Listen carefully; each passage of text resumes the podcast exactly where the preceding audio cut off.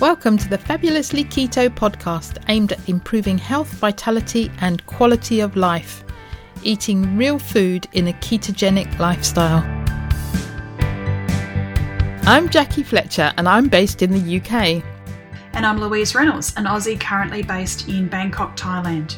Each week we will be bringing you guests who share their stories and discuss a range of topics which we hope will improve your health and well-being. Many of the guests, like us, came to keto for weight loss and have stayed for their well-being, numerous health benefits, and because they are living their best lives. We hope you'll be inspired to incorporate these ideas into your own health journey so that you can feel better than you ever have before. Thinking about starting keto? Take a listen to episode number 2, What is Keto and How to Start?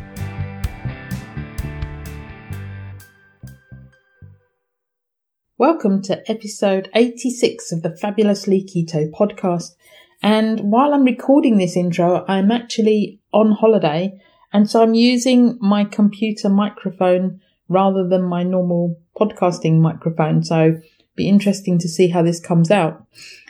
This podcast is with Carrie Brown. Now, Carrie Brown, I've known of for a long time, many, many years, through various different podcasts, and I've listened to her on various different podcasts. But she was also recommended to us by Renee Jones in episode 68. This is a very long podcast, and what I did was I put it to the vote in the Fabulously Keto Facebook group and asked them to vote on should it be one episode or split it over two, and the unanimous vote was one. And I guess if somebody doesn't like long podcasts, they won't be listening to this because they will have seen how long it is. Carrie didn't start keto for weight loss, so she talks about her reasons for starting, and then we talk ice cream, and then Carrie shares a recipe with us. So Carrie's bio is very short. She says, Carrie Brown is a keto cookbook author, commercial food photographer, professional recipe developer, and general badass. She lives in the middle of nowhere, New England, with a bunch of cats, a ridiculous amount of cocoa powder, and far too many tripods. Okay, so let's go and listen to the podcast with Carrie Brown. Welcome, Carrie, to the Fabulously Keto podcast. It's fabulous to have you with us today. Hi, Jackie. It's fabulous to be here. And we always start with, where in the world are you? I am in the middle of nowhere, rural Connecticut. I live in a little village on the south coast of Connecticut in a forest. Lovely. It is lovely, actually. And right now it's still, I say midwinter. It's absolutely beautiful, blue skies, sunshine. It did snow all day yesterday, so it looks like that kind of fairy tale winter wonderland right now. Lovely, yeah. I'm heading off to Switzerland next week, so I probably have a bit of the same view. Yes, except with more hills. Yeah. Connecticut is not very hilly, but it is very beautiful. By the time this comes out, we'll both be in summer by then, probably. Yay! So I know your story very well, but tell our listeners your story and how you got into keto, because it wasn't for weight loss, was it? No, and that's a good thing, because mostly being keto, even though I've been keto for, it'll be nearly 7 years, weight loss never really happened for me. Keto. Actually, I think that I lost 10 pounds in the first 3 months and then nothing. So if you think that keto is just for weight loss, you may be sorely disappointed. And one of the reasons why I still love to talk about my story is because one of the things that worries me about keto is that people dismiss it because, oh, that's just for weight loss. Mm. And I don't want the world to equate keto with weight loss.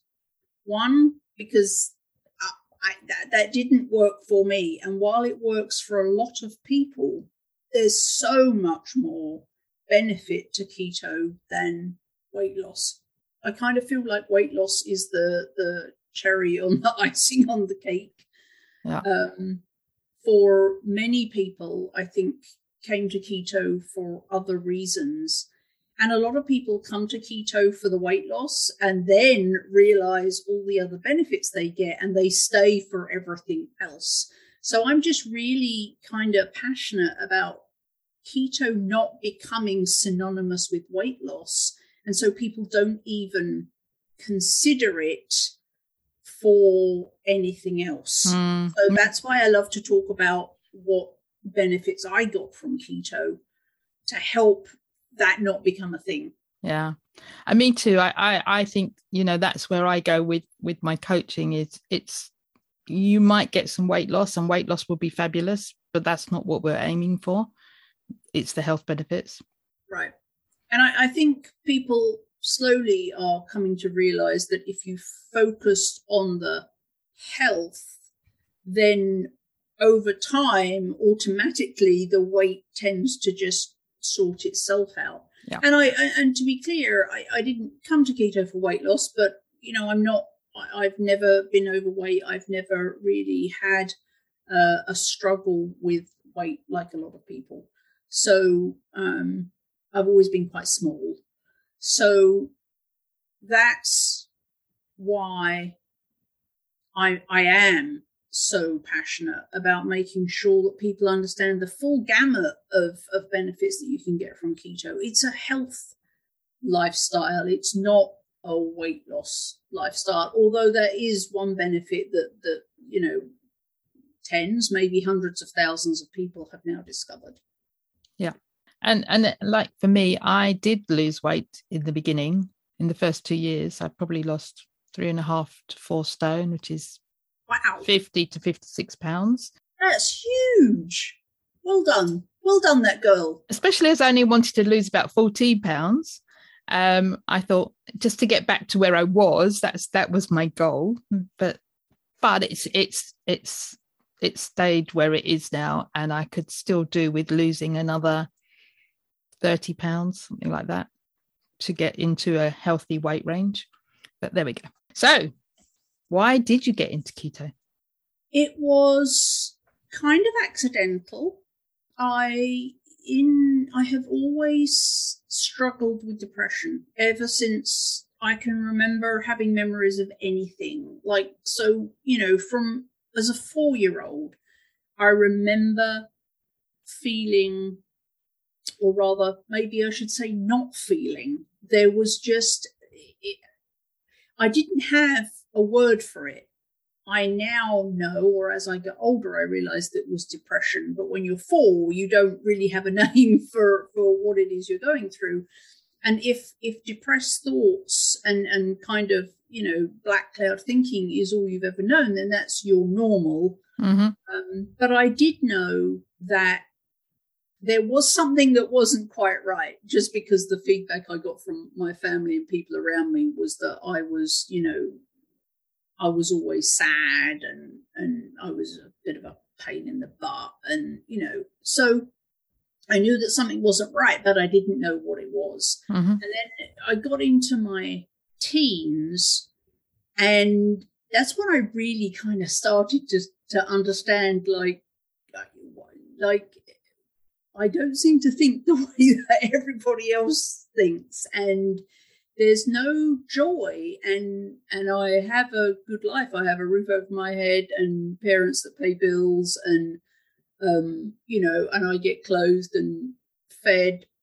Like, why am I not happy? Why do I not know this joy that everyone else seems to feel? And so that's when I kind of started exploring, like, what is wrong with me? And I knew, I studied nutrition. Just, you know, in my early teens, I started devouring books on nutrition, and particularly vitamins and minerals and kind of the micronutrients. And I did A-level food and nutrition. Yeah. back when A-level's still a thing. I don't even know. Yeah, they are. But I did A-level food nutrition and chemistry and zoology. So I was very much, and I was actually destined to do dietetics at university. That's what I had planned to do. So I was deeply into nutrition, and I used to spend Saturday afternoons reading labels at the local health food store. And I was always there. I just became fascinated with how our bodies worked, and if you kind of were deficient in this vitamin, what happened. And so I knew in my teens that all the signs pointed to the fact that I was deficient in vitamin B. But I could eat vitamin B, and I sought out the best ones, and I ate them like they were candy, and nothing. And so after a while, I was like, well, I must be wrong. So I kind of, I didn't give up on the nutrition, but nothing that I tried worked. And of course, back then, like homeopathy wasn't a thing. Naturopaths were like witch doctors. Like it was very, yeah. in England, it was very much like everyone thought I was a complete weirdo. And of course, that kind of medicine was incredibly expensive back then. And I'm a teenager. So I kind of had to drop that line of thought. Or fast forward years, and I was... there were times when my depression became unmanageable, and I would go to the doctor and they would give me antidepressants, and I'd take them for a month, but they didn't really do anything. And so I would stop until it became unmanageable again. Then I'd go to a doctor and they'd give me an antidepressant. They didn't really do anything, but I would stop. And so that was a cycle for me for a while. And then in... I don't remember what year it was. I'd moved to the States, and where healthcare is very different, but I moved to the States and I became unmanageably depressed. And over the course of a year, they tried me on 5 different antidepressants. One of them made me violent, and I'm not a violent person. I was throwing furniture across the room. I assaulted my then partner. Another one made me suicidal. Every single one of them had the disastrous side effects, but didn't help the depression. The last one I was on was one of the kind of old tricyclic antidepressants, because they were running out of options. And I started having 24/7 panic attacks. And that went on for 6 weeks, and I couldn't sleep, even on double dose Ambien, which is a very heavy duty sleep aid here. Even double dose Ambien won't make me go to sleep. So after 6 weeks, I literally thought I had lost my mind. And so one day I decided I'm just going to stop. I'm just going to have to, drag my behind through life, because none of this is working. I'm going to die if I can't get some sleep soon. Yeah. And so I just decided I'm going to stop taking everything. So I stopped taking everything. The panic attacks stopped, thankfully. I started being able to sleep again, thankfully. But the depression was still there. And I was just like, I'm just going to have to learn how to drag myself through life, because, nobody seems to be here. Nobody can help me. Like, yeah. I've tried so much stuff, nobody can help me. So how old were you at this point? How long had gone on with this, with all the pills and backwards and forwards? And so that was... it's in my 30s. Mm-hmm. At that point, I don't know, I looked at timelines, but it had been my whole life, and I was well into adulthood by then. I was in my 30s. Right. So I kind of learned how to fake my way through life, because if you turn up at work, and that can be career limiting if you're if you outwardly show that you're depressed at work. And so I just learned how to fake it when I was around other people. And then when I was at home on my own, alone, then, you know, me and a bottle of port would get me through the times when I was alone and give me enough kind of, you know, Dutch courage to fake it when I was with people, because I just realized that if I didn't do that, like, life was pretty unbearable if you were in a constant state of depression, because people don't want to be with you. They just don't want to be with you. And even though, I think there's so much, although it's getting better, there's so much stigma around mental health. And there's very much the, maybe especially in Britain, the stiff upper lip and the, you know, just, go serve soup in a kitchen, or just go help someone else, or stop being so, or all of that. Yeah. Like completely unhelpful nonsense. It wasn't well understood by most people. And so unless you want to live with that all day long, which is not helpful, which actually drives you in the other direction, you just fake it. So that's what I did for a while. And then in 2013, so that kind of went on, and I was like cyclically depressed. I'd go through times where I was super depressed, and then it would kind of come out of it, and then I'd go through more times. And I just learned to surf the waves. And but in 2013, and I built a good life for myself. But in 2013, I had a full mental break, ended up, my therapist called the cops, and of course this is America, so it was very dramatic.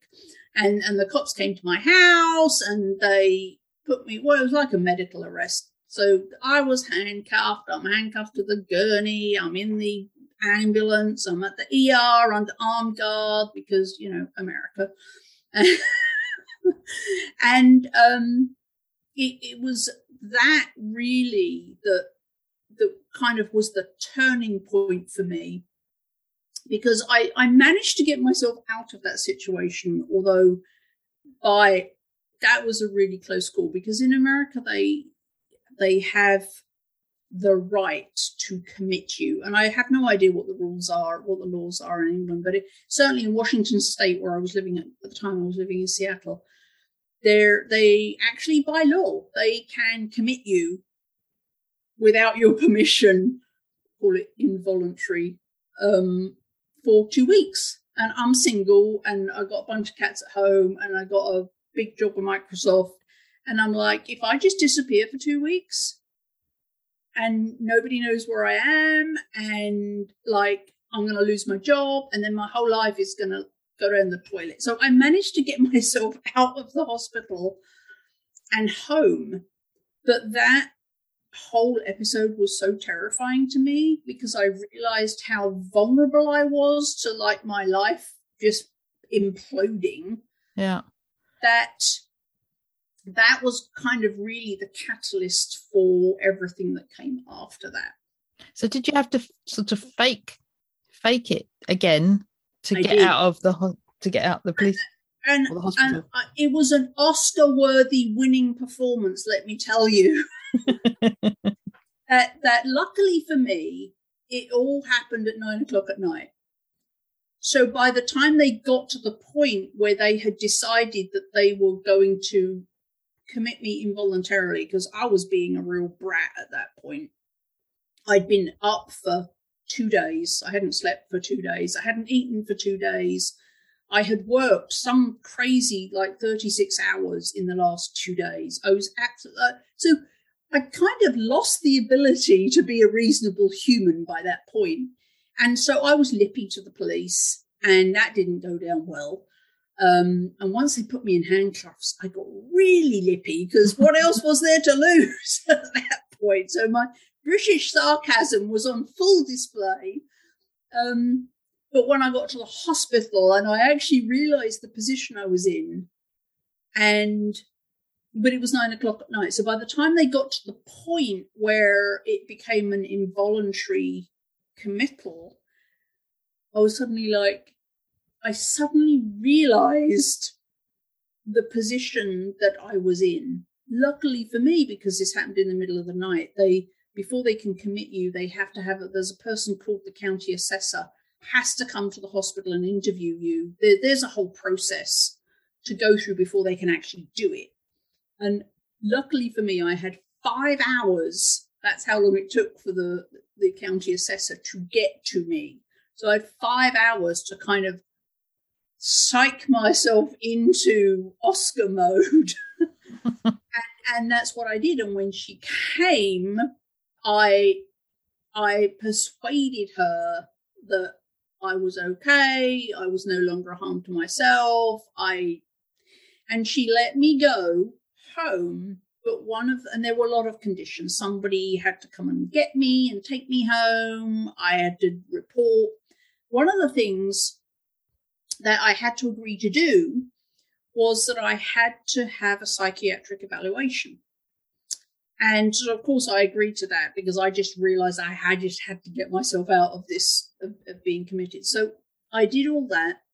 And then I went for a psychiatric evaluation. And so then, of course, that was the point at which they diagnosed me with bipolar 2 disorder, as opposed to unipolar depression, which is what they diagnosed me for my whole life. Right. And that actually was so eye-opening, because it turns out that if you give someone with bipolar medications for unipolar, bad things happen, which had been my experience my whole life. They gave me antidepressants and bad things happened, but they didn't stop. They just gave me a different antidepressant. Yeah, just change it.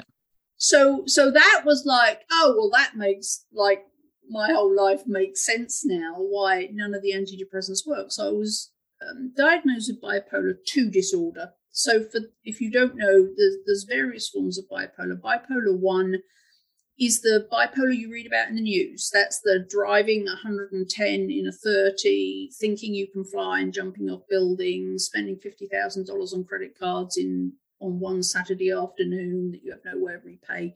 That's the kind of the crazy manic behavior, the thing that will end you up in jail or dead or bankrupt. I don't have that. I have bipolar 2 disorder, which is where you have brief periods of hypomania, so it's not manic like bipolar 1. It's brief moments of hypomania with deep, long depressions. So it's kind of the opposite of bipolar 1. Bipolar 1, you have these kind of periods of mania with lesser periods of depression. Bipolar 2 is the opposite. The other way. Mm-hmm. So my hypomania, which I actually miss, showed up for me. It showed up for basically turning into Superwoman, but in a good way. So my first cookbook I wrote in 5 weeks. Like, who writes a cookbook? While doing a 60-hour-a-week job at Microsoft, I might add, I wrote a cookbook in 5 weeks. So my hypomania showed up as being incredibly, my brain was on fire. I was incredibly productive. I could stay up for weeks. It was just like, ta-da, Superwoman. I really miss that. So I was diagnosed with bipolar 2 disorder, and then they started this merry-go-round. And I'm sure there's lots of people listening to this podcast who have had a similar experience with mental health issues, where you kind of get on this merry-go-round and there's all these doctors and psychiatrists and psychotherapists and how it works, at least in the US, how it works is you pay a psychiatrist $350 for half an hour and they say, okay, we put you in this box over here called bipolar 2 because the things you're experiencing are very similar to all the other people in this box. So we're going to put you in that box. We're going to give you this label of bipolar 2. And then we're going to start experimenting. They don't say that out loud. So then they're like, okay, so a lot of the people in that box we've just put you in respond really well to this drug. So we are going to give you this drug and we're going to see what happens. Yeah. So they put me on that drug and I basically became a zombie. It was like the zombie apocalypse had only showed up at my house. And again, I'm single and I've got 6 cats to support. I've got to go to work. And it was as much as I could do to function. So after 2 weeks, I said, No. I'd rather have the craziness of bipolar than do this. So then they tried me on something else. And then they tried me on something else. And, you know, and so here we are 9 months later. I actually, despite all of these bipolar medications they had me on, I became suicidally depressed to the point where I actually had to take a medical leave from work. And I was off work for, I want to say, 3 months. And they did then find something that was kind of working. So I went back to work, but then I was still showing up at the psychiatrists every week for $350. You know, it was kind of madness. And what would happen was, I'm a very deep thinker. So I would go and I'd go, hey, Mr. Psychiatrist, I was thinking about this. What do you think about that? And he'd go, that's a great idea. Let's try that. And then after a few weeks of that, I'm like, hang on a minute. So I'm paying you $350. For me to share my idea and you to approve it. Like, what the hell? So I kind of, but I had to go because that was the agreement. So I kind of went on with that for a little bit. And then the timeline gets a bit fuzzy, but at some point I went to see my what you would call in England a GP. And he said to me, I have a lot of history with depression. My father's bipolar, whatever. I'd like you to try this drug called Lamotrigine, which is an anti-seizure medication. So those of you who know keto will kind of be going, let me try you on Lamotrigine. And I have to tell you, it was magical. I started taking it, and you titrate up. So you start at like 25 milligrams, and then you slowly ramp it up. Because there's this weird, dangerous rash thing you can get if you go too fast. Anyway, so he puts me on Lamotrigine, and 3 days later, it was literally like somebody had turned the lights on in my life. And I think I felt joy, true joy, for like the first time ever in my life. And it was amazing. And so that went on for like 6 months. And I had this new life, and I got a new job, still at Microsoft, but I got a new job. And I mean, it was just glorious. I started road tripping again. I started doing photography again. It was just like, wow. 6 months later, after I started, I became suicidally depressed. So I go back to the doctor and I'm like, really? I thought like, and he's like, it's okay, we'll double the dose. So we doubled the dose and the joy came back. 6 months later, I became suicidally depressed. And their response to that was, that's okay, we'll just double the dose. Yeah. But, you know, there were side effects to this drug as well. And I'm like, at that point, I just kind of lost it. And I went, you know what, this is BS. Like, am I going to spend my life doubling the dose or waiting for the shoe to drop? And what if the shoe drops and doubling the dose doesn't work? And what if the shoe drops when I can't double the dose and I kill myself in the meantime? Like, I mean, this is not a solution. Like, also, why is nobody asking the critical question, which is, why does Carrie have bipolar? Like, nobody. All of the psychiatrists, the psychotherapists, the doctors, like, nobody had ever said, why do you have bipolar? And I asked, and they're like, well, we don't know.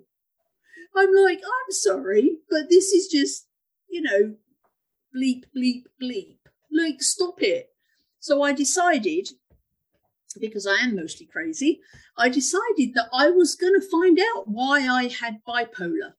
Yeah. Like, something caused it. Is it genetic?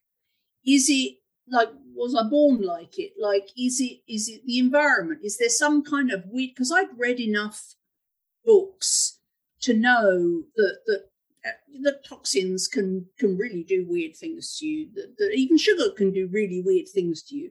And so I'm like, was it environmental? Was it, is it a food sensitivity gone crazy? Is it the food I'm eating? Is it like, there's all of these variables. Why am I bipolar? And so I decided I was going to find out. Of course, everybody thought I was completely mad because it's a disease. And they I don't accept that. I don't accept that. I just think it's a bunch of symptoms that you lump together and give a name to. I don't think bipolar is a thing. And of course, there was all this, shock and horror from the various medical people in my life. So I decided to start with genetics because that's a given, right? My genetics are what they are. My DNA is, whereas everything else was so variable.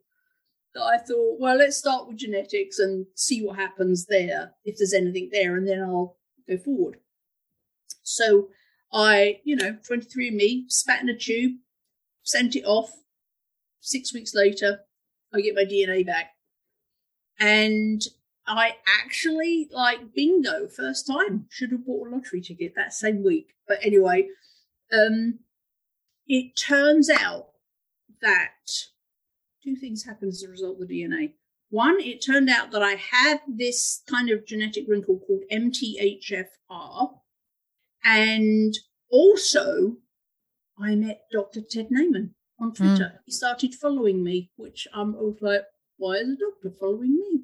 And I know I'd been on a health podcast for quite a few years at that point. And so, I had a bit of a name out there and kind of people knew me. But not for keto, but just for kind of healthy living. Certainly, and that was definitely very low carb and sugar-free, grain-free. So I was already down that road. So I asked Dr. Naiman, since he started following me on Twitter, I reached out to him and said, I've got this DNA thing, I can't read it. This report is mad. What do I do with it? And he said, well, I'm not an expert on DNA, but I'll see what I can do to help you. And it turns out that his office was 11 miles from my house, which was okay. So we met for coffee, and I had super Rolls-Royce insurance with Microsoft. So, I wasn't looking for a free ride. But during our conversation, I mentioned that I had bipolar 2 disorder, and he said, I think I can help you with that. So since I wasn't looking for a free ride, I kind of called his office and made an appointment and went to see him. And he said, which is where this all starts to make sense now, he said, I'd like to put you on the keto diet. And I'm like, okay. And he said, because the ketogenic diet was originally developed to help children with seizures, and it was incredibly good at either reducing them significantly or eliminating them altogether. Now, you are on Lamotrigine. The one thing that has historically worked has been Lamotrigine, which is an anti-seizure medication. So it kind of makes sense to me that if the ketogenic diet helps children with seizures, then maybe it would work for you, seeing as though an anti-seizure medication works for you. So it was actually Dr. Ted Naiman who put me on the ketogenic diet. At the same time, I discovered that I had this genetic wrinkle. And armed with those two things was what seriously turned my whole life around. And I'm not being dramatic when I say that, and anyone listening who has severe depression or bipolar or any other mental health disorder will know that I'm not being dramatic. So bear in mind that when Dr. Naiman put me on keto, it was super hardcore because we were not doing it for weight loss. Yeah. We were trying to heal my brain. So we were, he had me peeing on ketone sticks, and we were trying. The aim was purple. purple pea sticks because we wanted me to be in deep ketosis. Now, if you're doing keto for weight loss, you don't need lots of ketones. You just need some. Yep. You don't need lots. I was going for lots.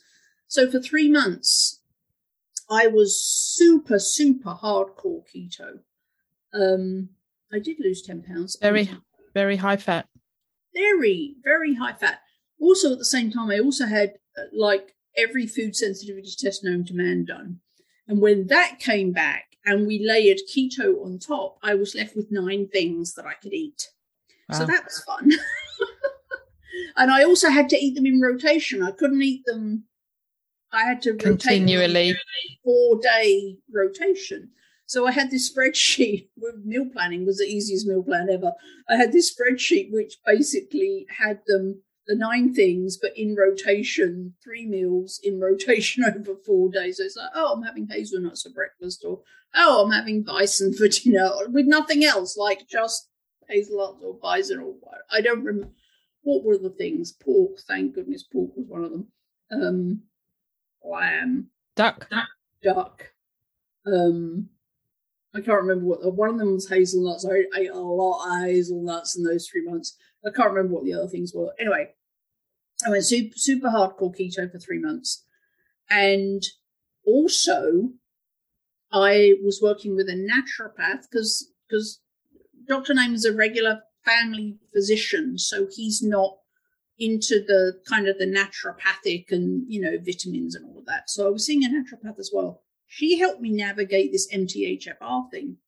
So it turns out that if you have this genetic wrinkle, and they have estimated that about a third of the population have it, you may not have the symptoms of it.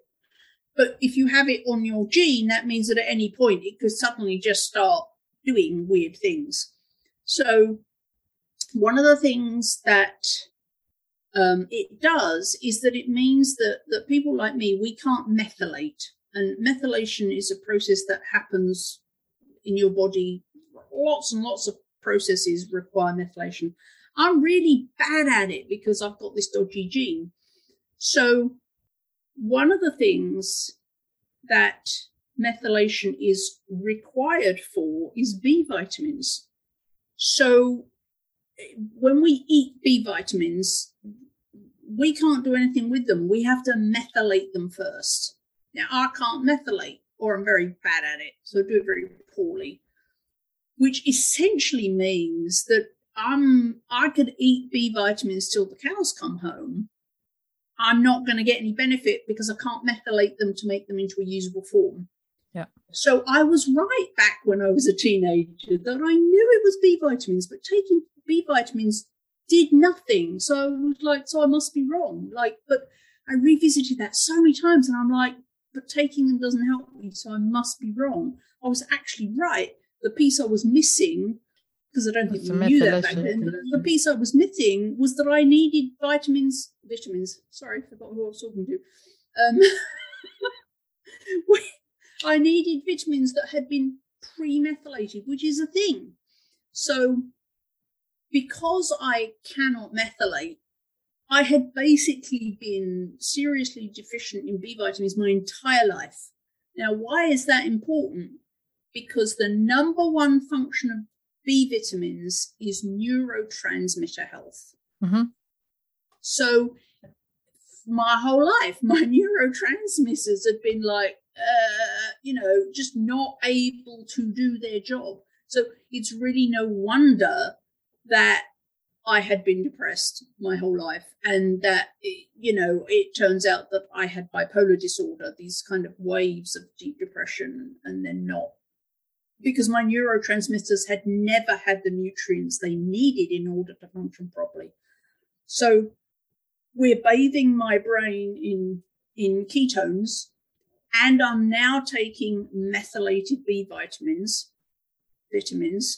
and 6 weeks later, so I'd been on keto a total of 12 weeks. I'd been on the methylated B vitamins 6 weeks. I also discovered I was intolerant to gluten, which probably wasn't helping me either. The other thing about methylation or people with MTHFR is we find it, our livers don't clean very well. We're not very good at detoxing. Mm-hmm. So we kind of get, we just kind of internally can get toxic because we find it very difficult to flush out all the toxic crap. Yeah. So about 6 weeks after Dr. Naiman said, okay, we can take you off the Lamotrigine. And I was terrified, I have to tell you, because I didn't want, I didn't want to feel suicidal. I just didn't ever want to go there again. That feeling of hopelessness, devastating hopelessness. And when you're depressed and you sit and look at the rest of your life and it's just I can't. Anyway, so I was terrified. He said, if you don't want to go cold turkey, we can titrate you off. So we half-lifed it and then half-lifed it and nothing happened. And then I think that took 2 or 3 weeks. And that was in October 2015. And I have been completely unmedicated and also completely symptom-free from bipolar since then, which is now, what, Matt, six, 7 years. 6.5 years. Yeah, fabulous. So that's my story. It's I still, not so much anymore, but every once in a while I'm waiting for the shoe to drop. I think for the first few years I was always waiting for the shoe to drop, but then it didn't. And now, and I'm an awkward cuss, and I have tried to make myself depressed. And it doesn't happen. It doesn't happen. My brain works differently now. And as I say, I've tried to prove myself wrong. I've tried to make it stop, and I can't. I can't think myself into a depression anymore, and it's fabulous, but it's also incredulous to me still when I think about what life was like when I had the symptoms of what they call bipolar 2 disorder versus now. Yeah. It's just that my life has changed dramatically. It looks absolutely nothing like it used to look. And I just, that's why it's so important. That's why I'm still talking about it after 6.5 years, because I want people to know that, and I don't think for 1 minute that everybody who experiences the symptoms of bipolar 2 disorder is going to have the exact same fix, because it's a bunch of symptoms. I don't think bipolar is a thing. Yeah, I think it's a collection of symptoms that they've put a name on because it helps them to manage people who have symptoms. So I don't think that all people with bipolar are going to be helped by the exact same things that helped me. Yeah. But I do want everyone listening to know that it's quite possible that you could eliminate or drastically reduce the symptoms of bipolar and depression and other mental health issues. There is hope. There really is. Yeah. Because I can't be the only one. And I've spoken to, either in person or on email or social media messaging, I've spoken to thousands of people since I started talking out loud about this. I've spoken to thousands of people, or I've communicated with thousands of people who have told me, this is the most amazing thing. Since I started eating keto, since I eliminated carbs and sugar and grains and started upping the fat, my depression has gone, even if it wasn't at the kind of level of bipolar or other more serious mental health issues. I don't get depressed anymore. I don't get mood swings anymore. I don't. And the number of bipolar people, and I'm not saying that it's not a thing, but I haven't yet talked to anyone with bipolar who has not also done the DNA test and discovered that they also had MTHFR. I haven't met one yet. That doesn't mean to say that they're not, because of course my sample size is tiny. So there may be a ton of people out there with bipolar that don't have MTHFR, but I haven't met one yet. Yeah. And that would be for people listening that, you know somebody, they are like that. That is a great port of call as a first option to investigate. So, yeah. So when anyone, I'm not qualified. I'm qualified by my own experience. I don't have any, qualifications from the world, but I do know my life better than anybody else. And I would highly encourage anybody that has a mental health issue to just spit in a tube, send it off, get your DNA, and see if you have MTHFR. They estimate that a third of the population do. It's, it'll cost you whatever. I don't know what it costs, £90, whatever. £100, yeah. Best £90 I ever spent. Yeah. Seriously, like I would bet large amounts of money on the fact that I would be dead if I had not spat in a test tube. Yeah. Because I never would have found out. Because no one else was asking that question. No one else. Everybody else's MO was, you have these symptoms, so we're going to give you this drug. That was their entire MO, start to finish. Like nobody wanted, nobody cared why I had it. Nobody was interested in why I had it. Nobody was curious as to why I had it, except me. And I think that's true of many different conditions, let's say, that, like fibromyalgia or chronic fatigue syndrome. They're just put under this umbrella, but nobody knows why. It's like, how do we treat it? But not why have you got it? Well, if you start, if any of this sounds familiar to you, if you do research on MTHFR online, there are lists of the things that have been implicated in MTHFR. The list is staggering. Like miscarriages, so many things have been implicated as a result of having a dodgy MTHFR gene mutation. It's staggering. If 33% of us have it, and so also to be clear, you can have the gene mutation and never have any symptoms. So genes, the way, and this is very lay, this is very not doctor speak. So you can have a gene, but it has to express itself, and it may never do that. So you can have genes that never cause any problems. But if you have that wrinkle at any point, it could start expressing, which is what happened to me. So even if you don't have any symptoms, but you have MTHFR, that's really good to know, because if something does happen and that gene is triggered and it starts expressing itself, you already know the things to try. Yeah. If you know that you have that MTHFR gene mutation. So mine did start expressing itself. And it's also possible that what's happened is that it's now stopped, which is why I'm not getting any symptoms. But, that's kind of very long and complicated.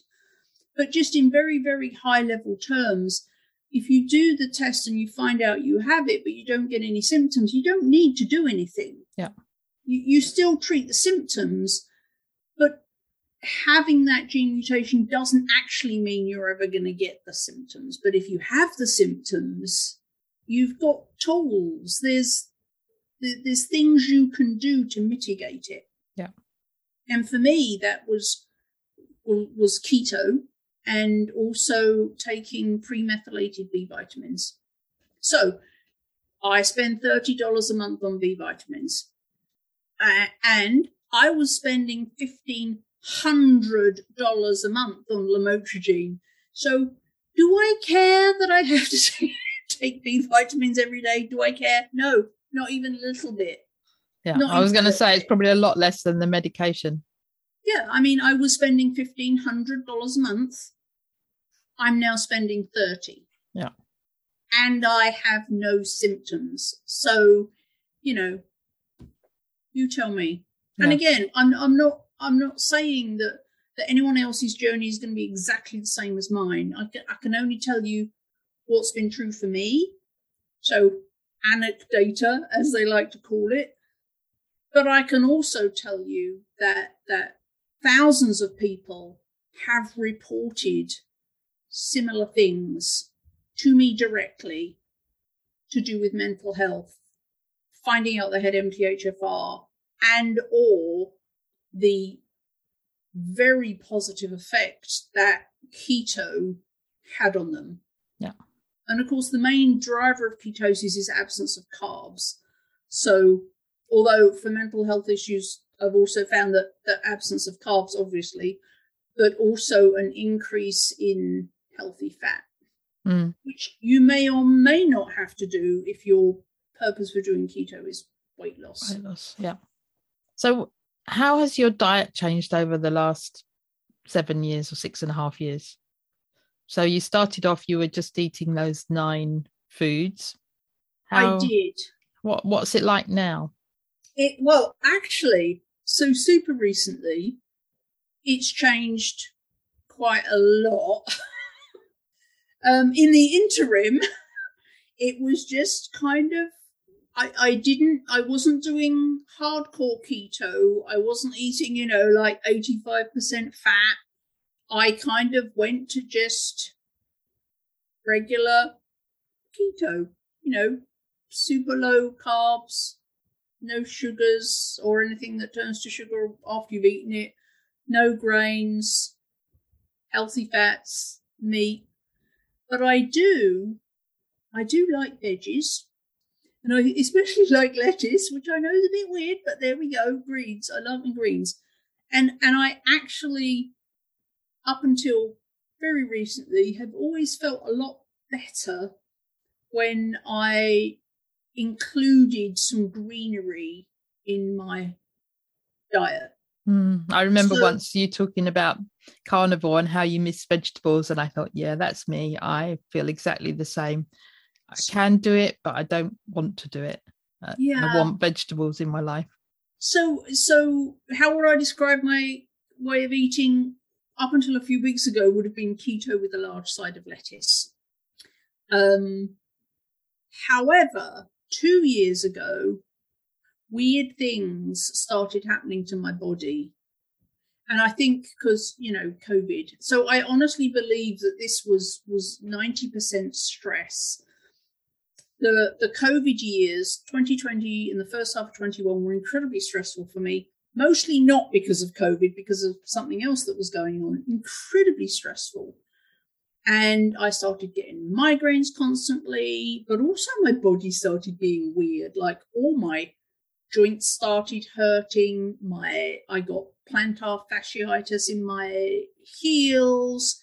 My legs started to hurt when I walked. My hips hurt. Like, it was just like super weird. I felt like I just woke up and my body had turned into an alien. And I also started to put on, well, I don't know, because I haven't weighed myself in so long. I have no idea how much I weigh. But my body was getting puffy. Yeah. Like, I had friends come and say, well, you don't look fat, but you sure look puffy. But it was my whole body was kind of puffy. And it was super weird. And it was also super distressing. But, you know, we had COVID and I had this other huge stress going on in my life, and the whole world was going mad. And there was all the election mess here in the US. And it was just, so I kind of just stuck my head in the sand and just kind of bumbled along. And I tried all the things that normal keto people do to lose weight, and I adjusted this and adjusted that, and nothing made any difference, and my clothes were getting tighter, and anyway. So, and I kind of got to the point where I was just like, I don't know what to do anymore. My body is not responding to anything, and I just kind of threw my hands up. Yep. And then a month ago, as you know, because I had to reschedule us recording this, about a month ago, I decided that I had to get away. And I do landscape photography, so I drove to South Carolina and did photography for 12 days, I don't know, whatever, 2 weeks. When I road trip, it's all about photography. I don't think about food. I don't eat out. I vacation like nobody else I know. So what I decide, normally I take pork rinds and cans of sardines and if I'm really feeling it, I'll buy a whole ton of pork chops and just cook pork chops at night. It's nothing to do with food. This time I decided that I was going to eat Keto Chow for 2 meals, which now people in England, lovely people, I know you can't get it right now, but I'm my best friends, Chris and Miriam Bair from Keto Chow, are working on finding a distributor in England so that you can have Keto Chow. And you're going to want Keto Chow when I tell you what happened next. So I decided to do 2 meals of Keto Chow a day and then a pound of meat or fish.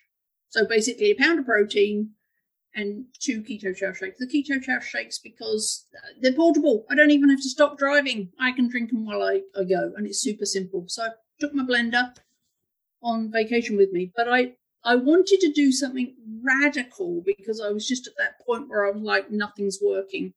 So instead of you adding fat to Keto Chow, comes without the fat, and you add the amount and the type of fat of your choice, which is one of the reasons why they're so cool. So I replaced the fat with 2 whole eggs. 2 whole eggs have just enough fat in them to activate the vitamins and minerals in the Keto Chow shake. You have to have some fat, otherwise half the vitamins don't, the D's and the fat soluble ones don't work. So I replaced the fat salt with 2 whole eggs, and then I added a tablespoon of collagen, because I find collagen gives me beautiful hair. Mm-hmm. And I'm vain, apparently, about my hair. It's down to my waist. I feel like it needs some support. And also 2 tablespoons of egg white powder, because I wanted to do something radical in terms of, like, let's just flip this whole thing on its head. Let's just, like, focus on protein just for 2 weeks. Yep. While I'm busy doing photography. And so these shakes, so it was Keto Chow, 2 whole eggs, collagen, egg white, a lot of egg white powder. So no, you didn't add any fat at all? The egg yolks. Just the egg yolks. But just the egg yolks. Yeah, the egg yolks or the whole egg? The whole egg. Whole egg. Yeah. The fat in the is the egg yolks. Yeah. Okay. So you need for each Keto Chow shake, you need 10 grams of fat just to make sure that the your body can deliver the vitamins to you. So, and 2 eggs has 11 grams of fat in. So that was my 2 eggs. And so the macros for that was basically 0.8 of a carb, 11 grams of fat, 60 grams of protein per shake. So I was doing 2 of those a day and then a pound of meat. However, because I was road tripping and I didn't want to cook, I hit on the idea of prawns, because, and the ones that come pink, so if they're pink, they're already cooked. You just pull the tail off and eat them. Yep. And so I was like, well, that means I don't even have to cook. Plus, I can eat those in the car when I'm, driving along.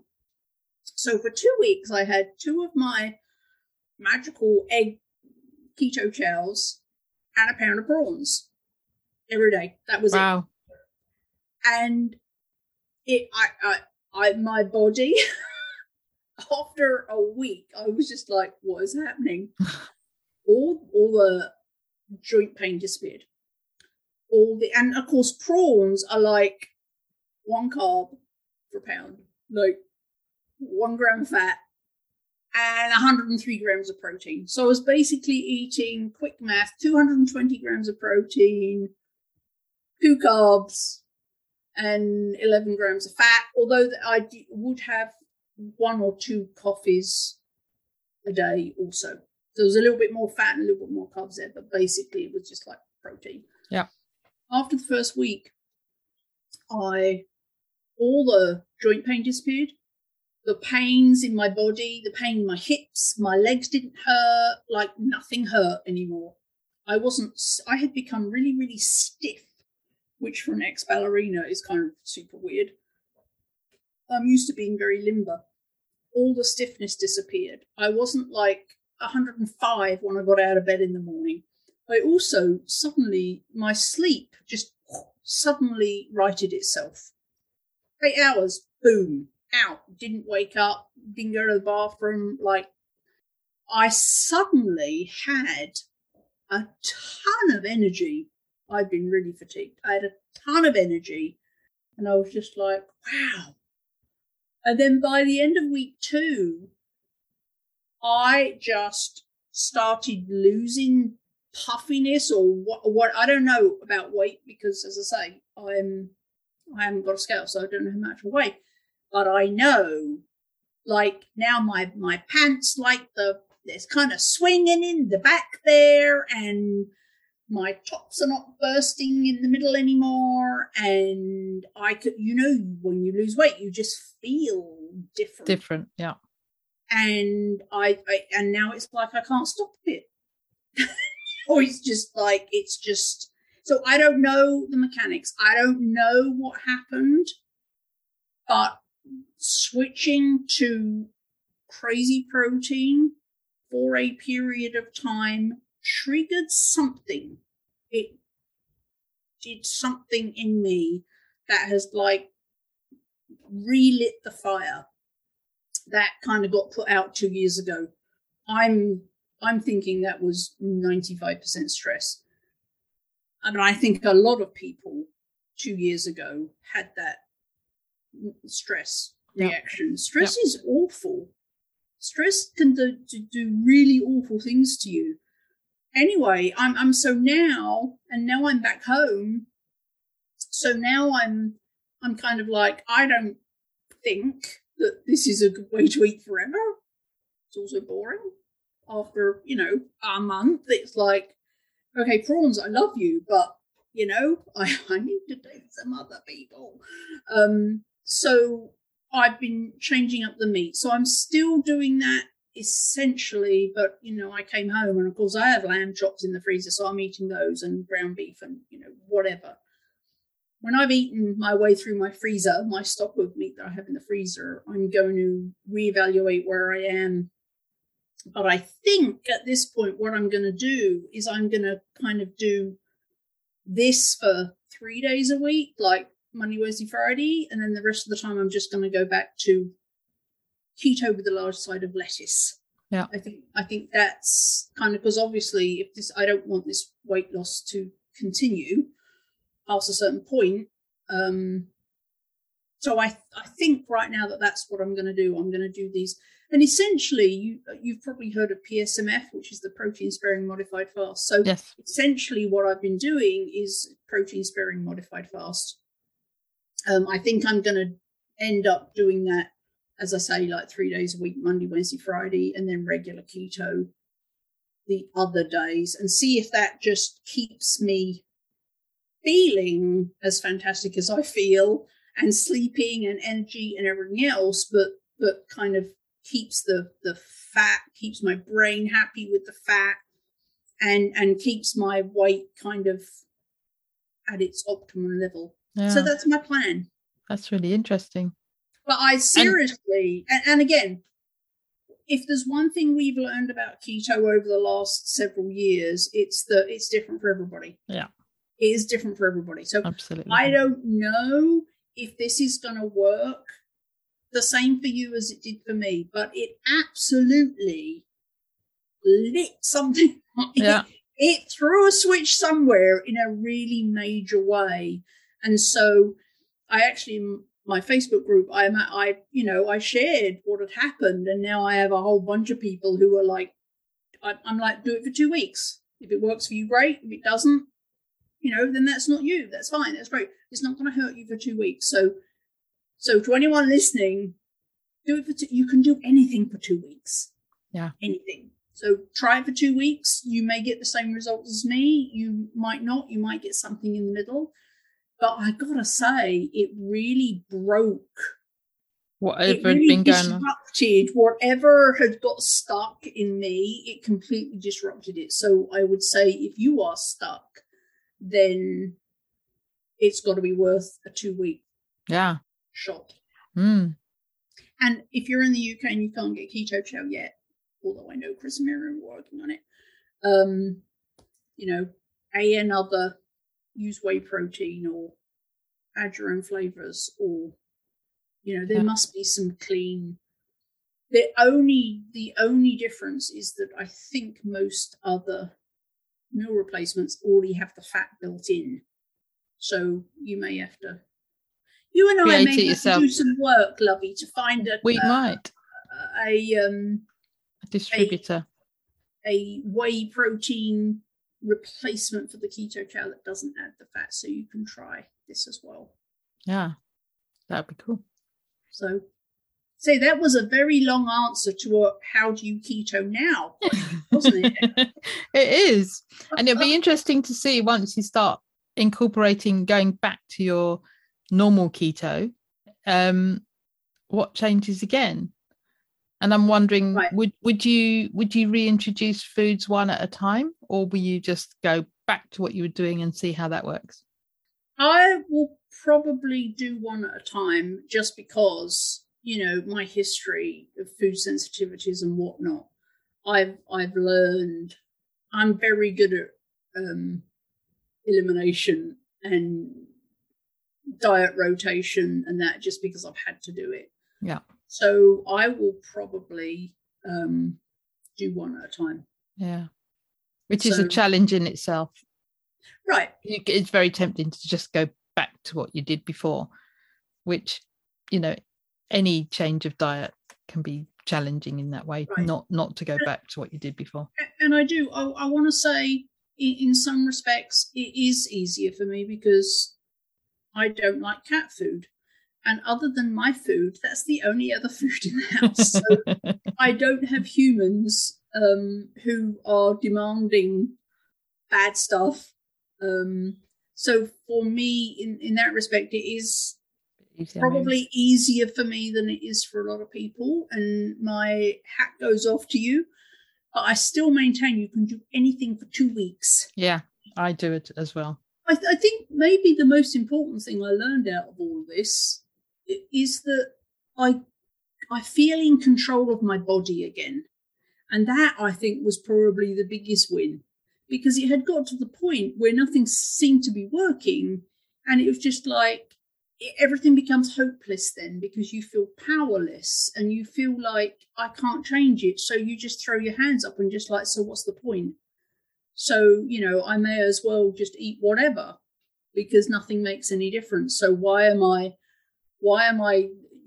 eating this keto? Why am I eating this lifestyle when nothing makes a difference? I might as well just eat what I want. Yeah. And so I think that more than anything, it stopped that feeling of hopelessness and being out of control. And now I feel like I have that back. And now I feel like I can just switch it on and off whenever I want. So now that actually frees me from the cravings, from the I can't have that. Because I feel like I'm back in control of myself. Yeah, yeah. So it was a big mental win for me in that way as well, which is why I would encourage you all to just, try PSMF for 2 weeks and see what happens. And if it just, like reignites hope. That's, 2 years into the pandemic. That's got to be like a huge win. Yeah Cool. Now, before we came online, yes, we were talking about ice cream.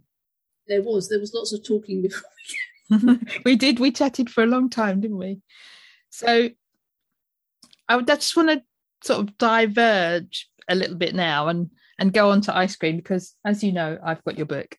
Yeah.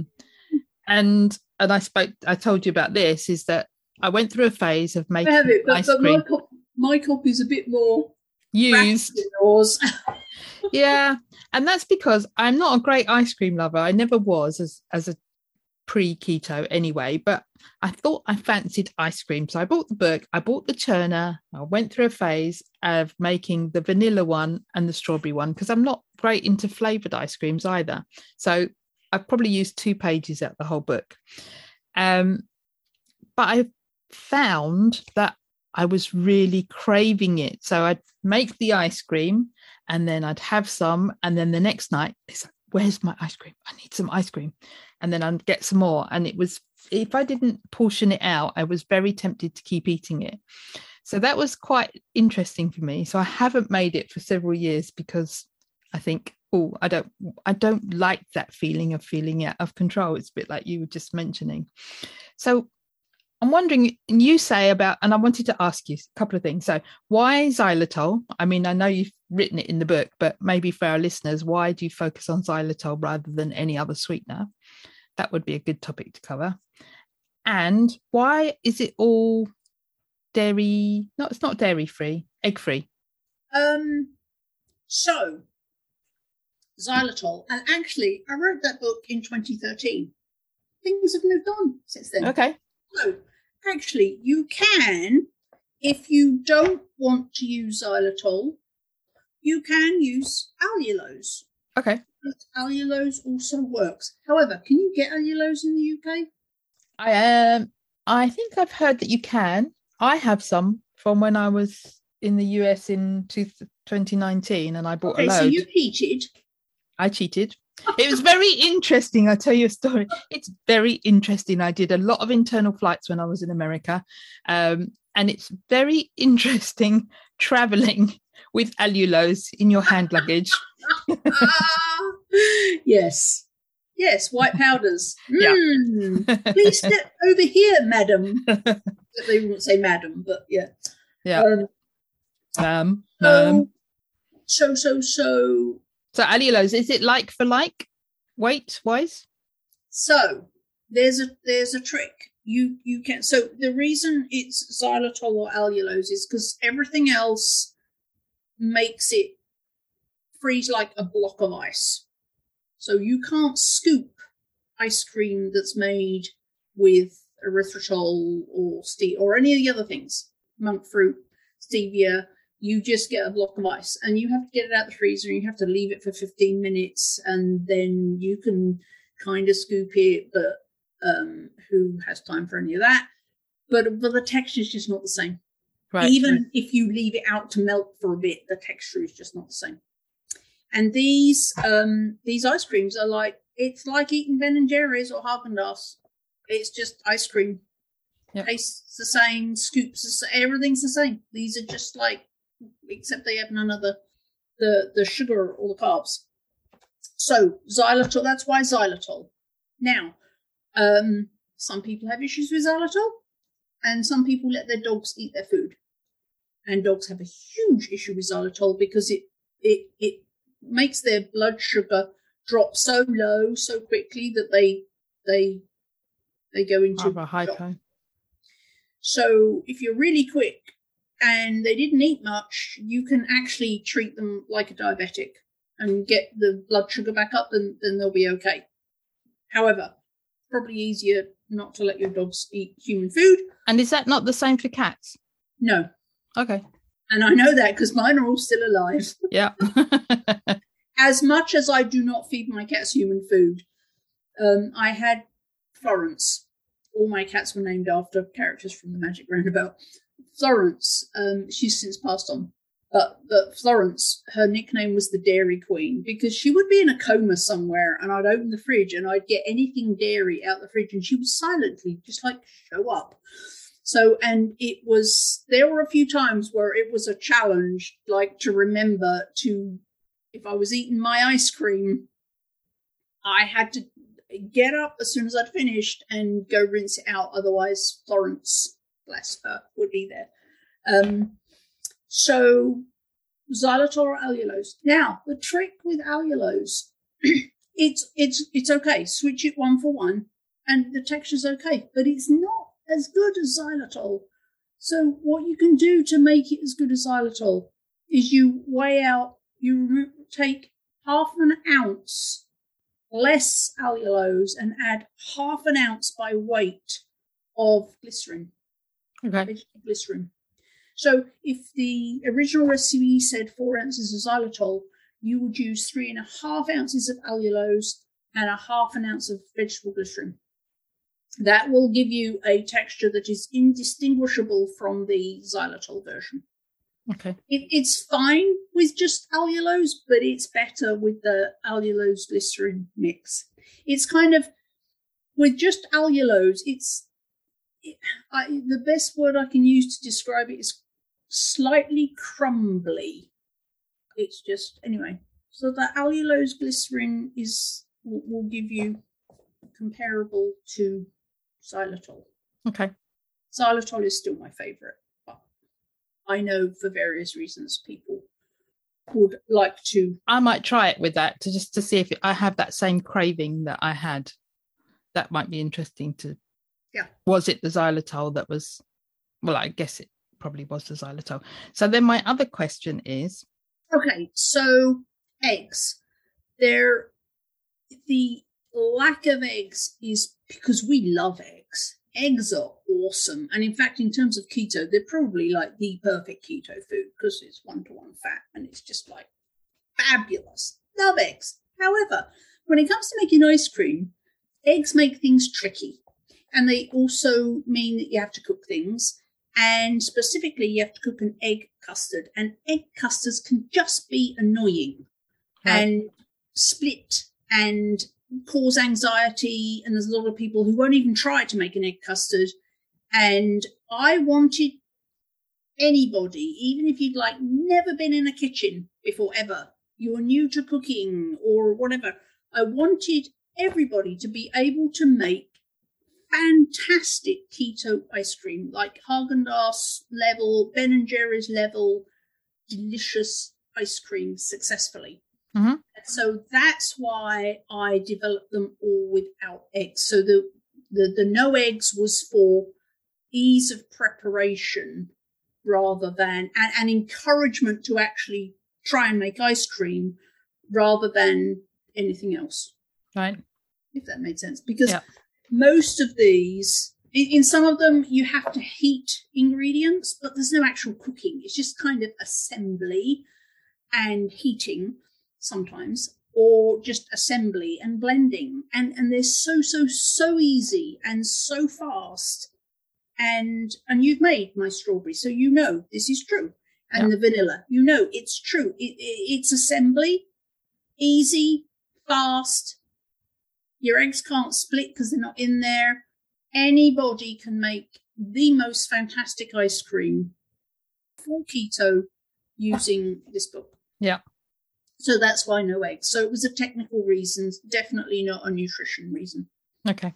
And then my other question was about that almond milk and coconut milk. Yes. And some of them have that cream almond milk and coconut milk.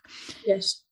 Can you use something else to replace the almond milk? Because I buy some almond milk, very expensive, and then end up throwing most of it away. Oh, so one, if you have some left over, just freeze it. Okay. So don't ever throw it away. You're the queen of saving everything, aren't you? Oh, yeah. So if it comes in the Tetra Pak, like you use 2 cups of it, you've got 2 cups left, just sling it in the freezer. Okay, good. You might want to write on it 2 cups so you know how much is in there, but yeah, just freeze it. It'll be fine. So the 2 reasons why there's different nut milks used in the recipe. So it's not all just one basic recipe. 2 reasons. One is flavour. I'm a pastry chef by trade, so I can't help myself. It's like, if it doesn't taste absolutely fantastic, then it's just like, it's a pass. So, for example, when I first made, I think it was one of the coffee ones, I used hemp milk because it has like this caramelly undertone to hemp milk.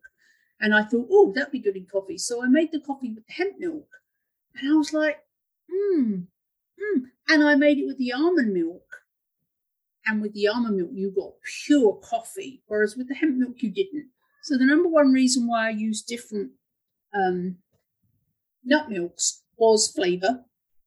I used the one that gave the best flavour for each flavour. Yeah. And the other reason was I'm a bit mad. I actually think about everything when I develop recipes. I think about flavour and I think about nutrition. So I don't want you eating just almonds. So if you vary the nut milks you use, you're varying your nutrition, right? You're getting extra, zinc if you use this, or extra magnesium if you use that, or whatever. So part of the reason why I changed up the nut milks, big reason was flavour, but also nutrition. You're varying the nutrients you get. And also, price. There's some people, oh, you can't get it, or, whatever. So I try and think about all of these things when I'm developing recipes.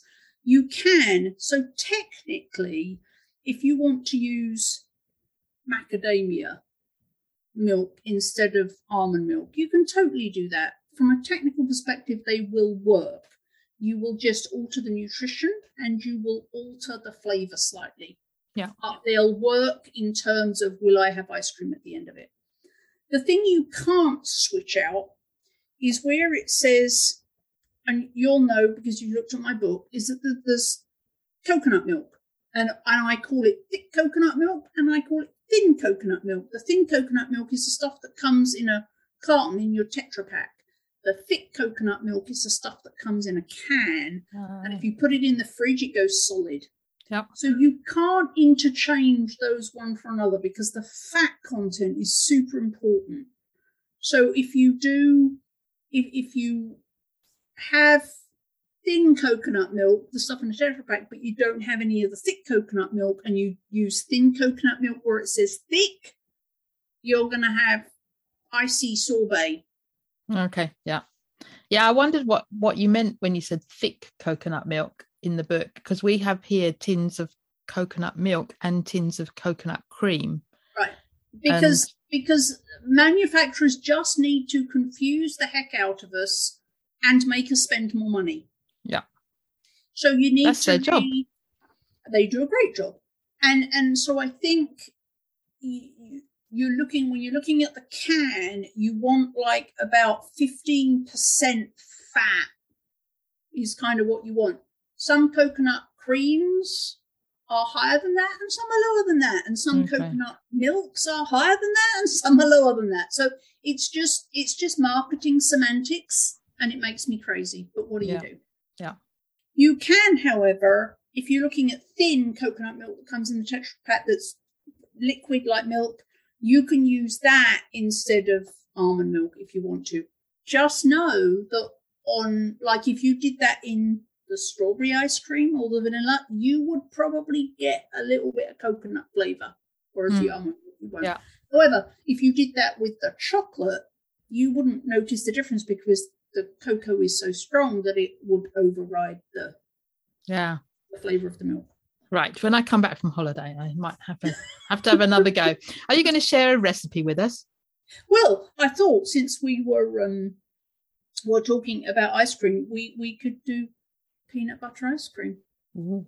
What do you think? Yeah, I've never fancied trying that, but I'm sort of coming round to the idea that I might. And this was the first keto ice cream recipe I developed. This was my inaugural ice cream that I developed, and I cried. I was living in Seattle at the time when I made it, and I took it out of the freezer and I scooped it, and it scooped just like Ben and Jerry's. I cried because it was just like, oh my goodness, I need it. Anyway, so I must point out that I was the ice cream queen pre-keto. I used to make ice cream. It was my weekend stress relief / hobby. And I became famous at Microsoft because when we had meetings, I would always show up with homemade ice cream. And so then it became like everybody who wasn't on our team or in our group wanted to come to they were all like, is there a meeting? Is Carrie there? Is it going to be ice cream? And we had like random people show up to our meetings because they wanted ice cream. Ice cream, right? Yes, I knew a lot about ice cream before I went keto. Right. However, that was good because these are mostly keto, aren't they? So this is page 49 in the book. It is, and we need to now. You have American listeners too, so I'll do both. Okay, we need 2 cups or 16 fluid ounces, which is a pint, of hemp milk, unsweetened hemp milk, 3/4 cup or 6 fluid ounces of smooth, natural, unsweetened peanut butter, 6 1/4 ounces or 175 grams of xylitol, or you can do the allulose glycerin switch. Mm-hmm. 1/2 teaspoon of sea salt, 1/2 cup or 4 fluid ounces of heavy cream, 1/4 teaspoon of vanilla extract, and 1/2 teaspoon of guar gum. And it's very easy. This is basically as we would call it here, a dump and go. You dump everything in the blender, you whiz it up, and that's pretty much it. So you're going to place the hemp milk, the peanut butter, your xylitol or allulose, sea salt, cream, and vanilla extract into a blender, and you're going to blend it for 10 seconds, just until it's all mixed. Then the trick to getting the guar gum into your ice cream.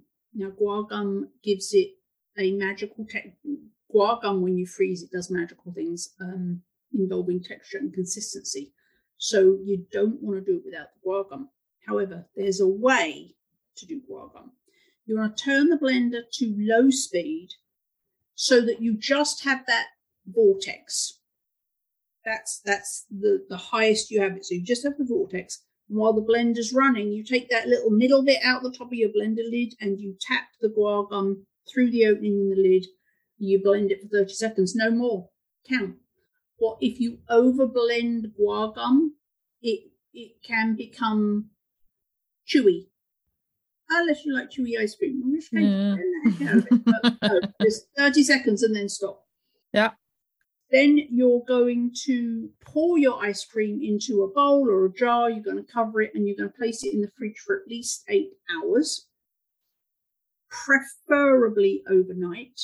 And again, that's a texture thing. I actually have a masterclass, the Keto Ice Cream Scoop Masterclass, which has 1 million videos. It shows me making every single recipe in the book. It goes through all of the ingredients, choices, everything. It goes through everything. And it will give you the theory on the whys to all of this. Yeah. So if you really want to become an ice cream expert and wow your friends and family with your ice cream making skills, the Ice Cream Masterclass is for you. You also get a copy of the book. So you're going to put your ice cream custard in the fridge for at least 8 hours, preferably overnight. Doesn't matter what kind of chowder you have, 8 hours or overnight. The next day, you're going to stir that chilled custard to make sure it's completely mixed. And then you are going to put it into your ice cream churner per the manufacturer's instructions. It typically takes between 15 and 20 minutes. You're trying to freeze it to a soft serve consistency. So for you UK, blast from the past, Mr. Whippy consistency is what you're going for in the churner. Yeah. Once you've got it to Mr. Whippy consistency, you're going to transfer it into whatever container you're going to freeze it in. For me, that's glass because I don't like plastic, so I put it in Pyrex, cover it. And you're going to put it in the freezer for, again, 8 hours or preferably overnight until it's fully frozen. Yeah. And then you're going to get it out and you're going to scoop it and you're going to be amazed. And then you're going to eat it and you're going to go, wow, this makes keto so much easier. Yeah. Which is the biggest thing I get is like, I couldn't have done this if I hadn't have had your ice cream.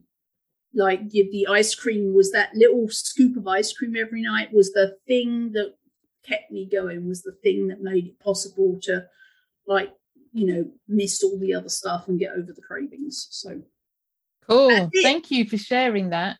Yeah. You're welcome. So is there anything else you wanted to talk about? Because we've been going on for quite a long time now. We're in an hour and a half in. We have. So is there anything else you wanted to talk about, or do you want to tell people how they can contact you, tell them about your books and things and your classes? So my website is carriebrown.com, because I like to keep things simple and I can actually remember that. And most of the time I can actually type that. So carriebrown.com, and you'll find links to everything there. I'm also on mostly Facebook. You're welcome to, my personal wall is completely open, so you can see everything that's going on there. And I also have a Facebook group, and it's private just so that people feel safe in there. The Keto Kitchen Facebook group, come in there. What else? I do have books. I have 5. I've written 5 keto cookbooks: Ice Cream Scoop, The Keto Crockpot, The Keto Soup Bowl, Keto for the Holidays, and 101 Keto Beverages, with the foreword by Dr. Ted Naiman, hey, the star. I think that drinks, beverages, is what slips a lot of people up, because for some reason when we drink something, it doesn't seem to have the same kind of weight as food. We're a lot more careful about what we eat in terms of food than drinks. Just don't feel important somehow. So 101 Keto Beverages. I also did masterclasses. There is a Keto Ice Cream Scoop masterclass where there's videos of, everything you would ever want to know about the ins and outs of ice cream. Wildly popular. People who've been in the masterclass have just absolutely lost their minds. So can they access that just by going on your website, or is it run at certain times of the year? No, and it's actually, originally I did it, I launched it right at the beginning of the pandemic, and I did it like every month I ran a class, and it was like a 4 or 5 week class, and people loved it. But then with people's schedules, sometimes it was hard for them to kind of, why should they work on my schedule? So then I made it completely self-run. So you turn up, you watch it when it suits you. However, there is a Facebook group, a private Facebook group for masterclasses. So you can, or if you have a question, you can always reach out to me and get your questions answered, even though it's not in a month-long class, and you have access forever. So there's the Keto Ice Cream Scoop Masterclass, and also Keto for the Holidays Masterclass, where there's a video of me making every single recipe in the book, and again, all the technical stuff. And then every autumn, I do weekly lives where people that are in the masterclass can come and ask me specific questions and get help on holiday things. Yeah. So there's that. What else? We're going to put in the links in the show notes for your website, and so there they can find everything. The three things I would like people to take away is, I was going to ask you that. Let me get there. So, Carrie, what are your 3 top tips? So they're not tips. They're kind of like, okay, takeaways, things to consider. Get your DNA done. Yeah. It was the thing that changed my life. Ultimately, it was getting my DNA that started me off on this whole journey to living my dream life, which I literally do now. And so get your DNA done. Like, put it on your Christmas list. Just don't drink coffee for a month and do your DNA. Do your DNA. And actually on my website there is and I'll send the link to Jackie so she can post it, it's like a step-by-step, this is what I did, go here, go here, go here, go here, and here, right? So that's all there, because I just couldn't respond to all the requests for that information, so I did blog post for that. The other thing I would say is, if you are stuck, try PSMF for 2 weeks and see what happens. Yeah. And if you're in the States and you can, or in down under, you can get Keto Chow, do the Keto Chow way. That recipe that I described and exactly what I'm doing is in my Facebook group, so you can come there and see that anytime. And the last thing I would I'd like to encourage you to do is be kind. Be kind. Let's all be kind to our fellow humans, because there's been a lot of misery and division, nastiness, and just like misery. And I think we could collectively reduce a lot of the stress that I think a lot of us are feeling if we just focused on being kind to one another. Yeah, I really like that, because there's a lot of division around and a lot of animosity and a lot of intolerance of other people and what other people want. Yeah. We don't all have to be the same, and we don't all have to follow the rules.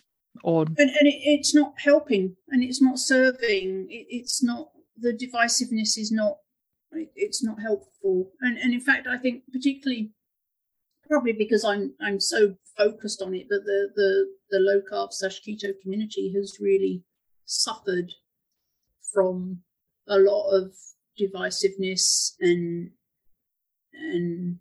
disconnect and misinformation and a lot of people, and I know because they write and tell me, a lot of people have just kind of thrown their hands up and said, I don't know who to follow anymore, I don't know what to believe anymore, there's all this infighting and arguing, and I'm left feeling like I just don't even know what to eat anymore, so I'm just going to eat whatever. Yeah. And so it's actually hurting us. It's doing the exact opposite of what we say we're here to do. Yeah. So that just makes me really, really sad. Yeah. So just, you know, I wish people would just take the politics and the religion and all that stuff away and just give us the keto. Yeah. But at the end of the day, like you said earlier on, we're all different. And so, absolutely, you know, different people respond to different ways, and you have to just work out which way is for you. Right. And if what one person says doesn't work for you, doesn't mean it's wrong. Right. It means it's not right for you. Find someone else. Right. But also, if you've been, and again, I get emails about this all the time. Like, if someone that you used to respect and follow in the keto community has kind of, you know, gone a bit sideways or is just, you know, find someone else to follow. Don't terminate your journey to health because someone else you probably don't even know personally has kind of, you know, gone off the ranch. Yeah. Don't jeopardize your health over somebody else's political agenda or religious agenda or whatever else it is. Like, if, you know, find your tribe. Find your tribe. Yeah, find your tribe. And sometimes that tribe changes, and that's fine. And yeah, we're not all the same. And keto looks different to different people. And that's fine. I mean, at the end of the day, I don't care. I really couldn't give a flying fig what people who have qualifications in psychiatry or medicine say about my story. I don't care. What I care about is that I'm still alive. It's how you feel. What I care about is that I'm no longer suicidally depressed. What I care about is that I now have my dream life. That's what I care about. If absolutely science doesn't back it up, I don't care. What I care about is my life experience. Yeah. So, yeah, just you've got to keto in a way that works for you, and if it's different to someone else's, it doesn't mean you're wrong. No. And it doesn't mean they're wrong. You absolutely have to do what makes you feel best, regardless of, you know, I mean, when keto was kind of a relatively new thing, it was like, you know, eat nuts. And so you're following a bunch of people, and the overarching story is eat nuts. And then person A over here who you follow says, oh, peanuts are bad. And then someone over here says, oh, cashews are bad.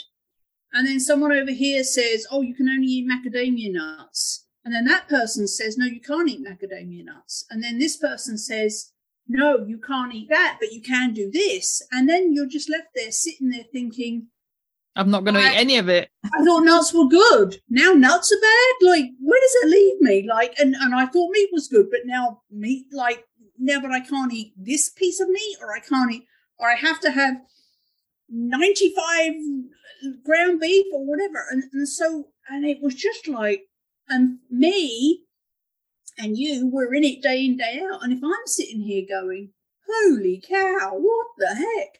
I can't imagine what folks who, you know, don't do this as a day job are thinking. Yeah. And it ultimately none of that is helping us. No. And then people tend to walk away from it, and therefore when they're not getting the benefits, right, and they're bad mouthing about it. Right. So then no one else, so other people don't come in. Whereas ultimately what we want is we want people to improve their health. Right. And to feel better. And, you know, you said your mood improves. Was I a depressed person? I don't know, but not severely like you, but my mood is so much better. I'm so much kinder to people, and things like that. All these benefits that we feel as a consequence of changing our diet, most people could achieve that if we weren't so divisive in how to do it. You have to be clean. You can't, you know, it's I'm very permissive with my clients. It's what works for you. What makes me the saddest about COVID is that it's actually pushed so, no, COVID hasn't, but the people in the keto and low carb community have brought in so much divisiveness that a lot of people have now just thrown up their hands and left. So now they're back to sad, like, which is absolute opposite of why we were all here in the first place. Yeah. So just be kind, and don't let some random person on the internet, if you decide you don't want to follow them anymore, don't follow them, but don't throw the baby out with the bathwater. Absolutely. Don't jeopardize your health journey over the political, religious, whatever other life divisiveness that's going on for someone that you used to follow on your keto path. Find a new tribe. Yeah, there's plenty of us out there. Because you're worth it. You're worth staying. And I know that it's become very divisive and confusing, but stick to what you know. At some point, keto made you feel fantastic. Just go back to that. Yeah. And then stop following people who don't make you feel good. Just, you know, stick with what you know, stick with what makes you feel good. And find kind groups. Find groups where it's not about politics or religion or any of that. Just find groups that are truly focused on your health and well-being. Yeah, very good. That's it. Rant over. Thank you, Carrie. Carrie's personal story is very poignant, and I wonder how many other people have bipolar or other mental health issues, and they are suffering needlessly because they can't methylate B vitamins. B vitamins are crucial for brain health, and a person lacking in vitamin B12 may have memory impairment or other brain disorders. Some people's diets are really lacking in B12 and other B vitamins, and then on top of that, if they then have the MTHFR mutation and can't methylate them, then they're really going to struggle. And it was great to be able to ask some of the questions I had and I'd been wondering about relating to ice cream from Carrie's book, because you read the book and you don't always get, you know, there's questions you have. Like my one when I started making it is, especially if it's, we're in the UK, or I'm in the UK, you might not be, but you might have it the other way round. So being in the UK, and Carrie, although she's British, she's writing for an American audience, says thick coconut milk. And I'm thinking, what is thick coconut milk? Is it coconut cream? And it seems like what Carrie calls thin coconut milk is what we would, in the UK, we would call coconut water. So, yeah, it's all these different explanations. And, you know, you might, if you're in the US, you might find that some things that we say here in the UK are very, very different. And you're thinking, what does that mean? So it's very interesting how we all speak the same language and yet we all have different words and mean different things. So I haven't, so in the pod, when we recorded this podcast, I said I was going to have another go at making ice cream, and I haven't done that yet. And peanut butter ice cream never sounded particularly enticing for me, but I'm going to give it a go, I think. I'm in the podcast, I said I'm on holiday when I get back from holiday. And actually, I've been back from that holiday and I'm now on another holiday. So, we shall. When I get back, I've only got a couple of weeks and I'm going away again. So I've got 3 holidays in 3 months. So maybe in June, July, I will give it a go and see what happens and if I like it. The link to Carrie's ice cream book is in the show notes, and she has other books available. So the show notes can be found at fabulouslyketo.com/podcast/086.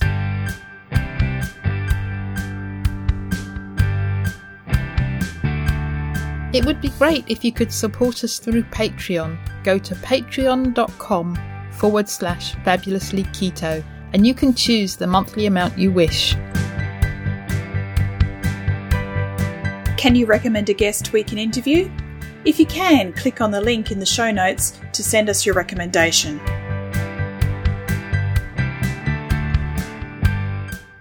Would you like to join our Facebook group? Search for Fabulously Keto on Facebook. Our Facebook page is called Fabulously Keto, and you can follow us there. Or you can follow us on Twitter. Our handle is Fabulously Keto. Or follow us on Instagram, Fabulously Keto 1. Did you enjoy the show? Let us know you listened by tagging us in your Insta story or Instagram post using the handle fabulouslyketo1 and the hashtag TFKP. All the links are on the website and in the show notes. If you haven't subscribed to the podcast, click the subscribe button. Reviews help us to be found and reach new listeners. Please leave a review of our show on your preferred podcast listening platform. We appreciate you taking the time and read them all. Disclaimer: the information in this podcast is for informational and educational purposes only. Nothing in this podcast can be taken as advice. Whether our guests are doctors, healthcare professionals or not, they're only sharing their own opinions and stories, and this does not constitute a doctor-patient relationship. It's always best to seek professional medical advice should you wish to make any changes to your current medication or treatments. Also speak to your own doctor if you have any concerns about your health or you wish to make lifestyle changes, especially if you're taking medication.